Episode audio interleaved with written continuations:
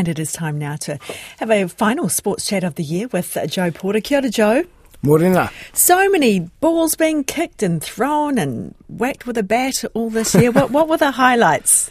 Yeah, it comes to that time of year in sport where things do quieten down just for at least a week or so before tennis season really kicks off in earnest, and of course the cricket continues over the summer. But it's been a year of World Cups, hasn't it? It's been a very big year of big tournaments, and of course the the Rugby World Cup was probably one of the biggest ones. The All Blacks win over the Irish in the quarter final, possibly the best game of rugby I've ever witnessed live in my life, and certainly a game of rugby that many people said helped them fall back in love with the game.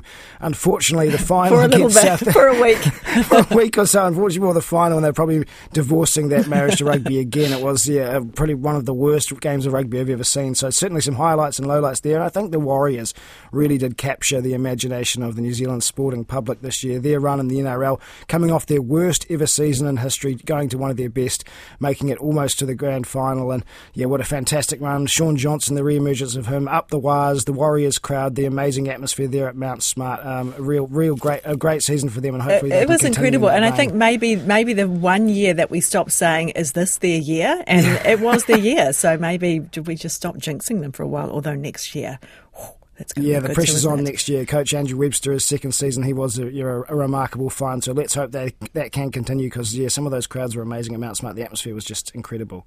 Well, my sporting highlight, obviously on the sidelines because that's the only way I do sport. Uh, the women's uh, football World Cup was just magnificent as well um, in terms of introducing so many people as well to uh, a love of you're falling in love with a whole whole new sport. Hey, thank you very much for that, Joe. Uh, that is Joe Porter. That was our last sports just chat. before oh, Joe goes. Oh, Oh. Since there's someone in the studio with oh, okay. me, we're gonna. It's cracker um, time. It's cracker time. All right. All right, Joe, you ready? Okay.